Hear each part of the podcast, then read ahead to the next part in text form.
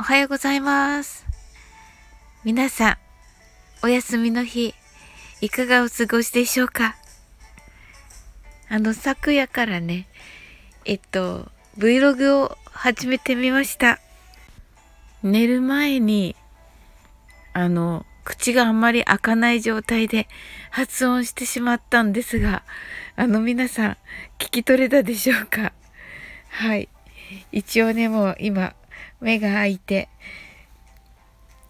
あの、もう聞き取れる、あ、もうあの発音できるようになったので、はい。ちょっと発音して答えも言ってみたいと思います。はい。I felt so sleepy that I couldn't help hardly keep my eyes open でした。はい。これは眠くて目を開けていられなかったというのが日本語訳です。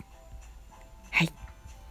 ゆっくり言いますと、I felt so sleepy that I couldn't help hardly keep my eyes open でした。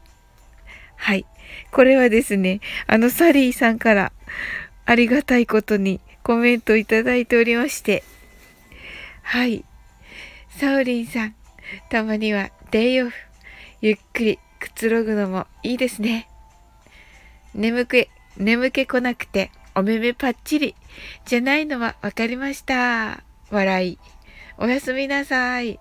Sweet dreams. とのことでした。ありがとうございます。さすがサリーさん。さすがプロ。あんな、なんか口の開いてない発音よく聞き取っていただいて本当に嬉しいです。コメントも本当にあの温かいコメントありがとうございます。はい、サリーさんもね、今日いい一日をお過ごしください。はい。で、今日さっきあの TED 聞いてたんですけど、 TED の中でまたあのなんかちょっと素敵な言葉があったので、シェアさせていただきたいと思います。皆さんできたらね、あの、聞き取っていただけたらなと思います。